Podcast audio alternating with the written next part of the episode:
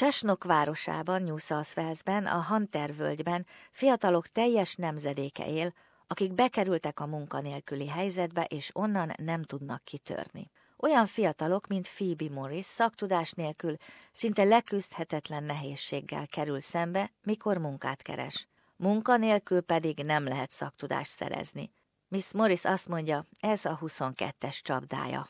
I grew up here, went to school, my mum, single mum, um, just lost a job last year and we've been living off, you know, what savings she has. And it's really hard trying to find a job when they need experience and the qualifications. Qualifications are costly and you can't get a job to cover those costs. And I'm trying my hardest.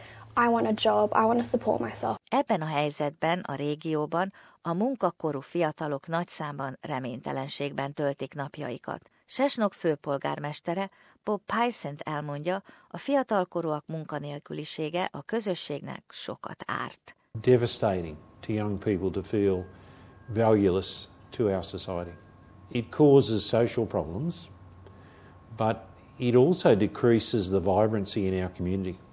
Young people working, studying, they spend money, it's stimulating to our local economy. Sesnok városi önkormányzatának gazdasági fejlődési menedzsere Jane Holsworth nagyon jól tudja, milyen rossz a helyzet. The amount of parents I've spoken to who just don't know what's happening with their children these days. They don't get it. The kids don't talk to them anymore. Um, they've got no control. It's a whole generation we're losing here.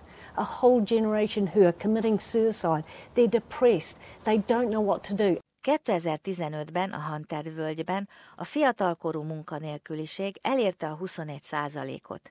New South Walesben ez a legmagasabb.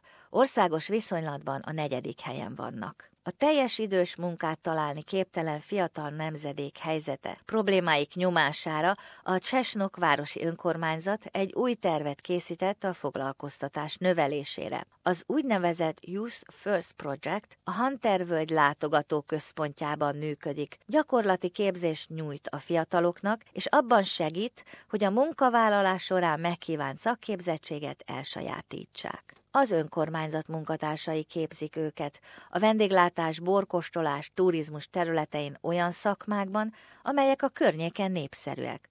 A program egyik résztvevője Phoebe Morrisnak is segített. Elmondja, csupán hetekkel a képzés megkezdése után munkát talált. It's incredible. I'm so happy, over the moon.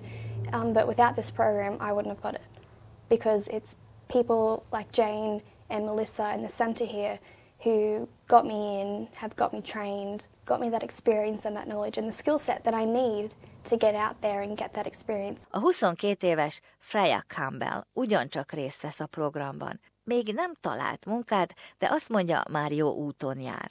I'm still applying and I've got so much more support, people that actually want to help me um, and make sure that I do get a job, um, not just sign me off on a course and then that's it sort of thing. Like I've got support through the whole process. I'm getting actual hands-on experience and getting solid references that are relevant. But I am surprising myself with what I've been able to do that I didn't think I would be able to do. Miss Holdsworth hozzáteszi, a képzésben résztvevő fiatalok sokat nyernek. You see them being empowered, you see them self-esteem, their self-confidence comes out. They start learning to deal with people and they'll get a surprise. They think, I never thought I'd like dealing with people and they do. Az úgynevezett Youth First Project 80%-os sikerrel dolgozik. Azt remélik, mintájukat, példájukat, a képzési modellt Ausztrália szerte a helyi önkormányzatok máshol is átveszik. Az országos fiatalkorú munkanélküliség 13 százalék körül van. A világgazdasági válság óta nagyon magas. Jelenleg a Csesnok program évente csupán 20 tanulót képes képezni. Miss Campbell azonban szeretné, ha kiszélesítenék. Minél többen tudnák megkapni azt a lehetőséget, amit ő.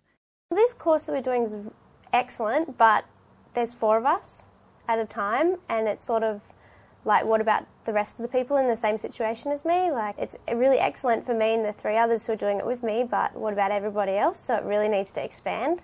Jane Holdsworth arra szólítja fel a kormányt, hogy Ausztrália szerte minél több az úgynevezett Youth First Project közösségi programnak nyújtsanak anyagi segítséget. proven it. You can do it. And there's other councils out there. They've told me they'd love to do something like we're doing here. But we need fun, a bit of funding.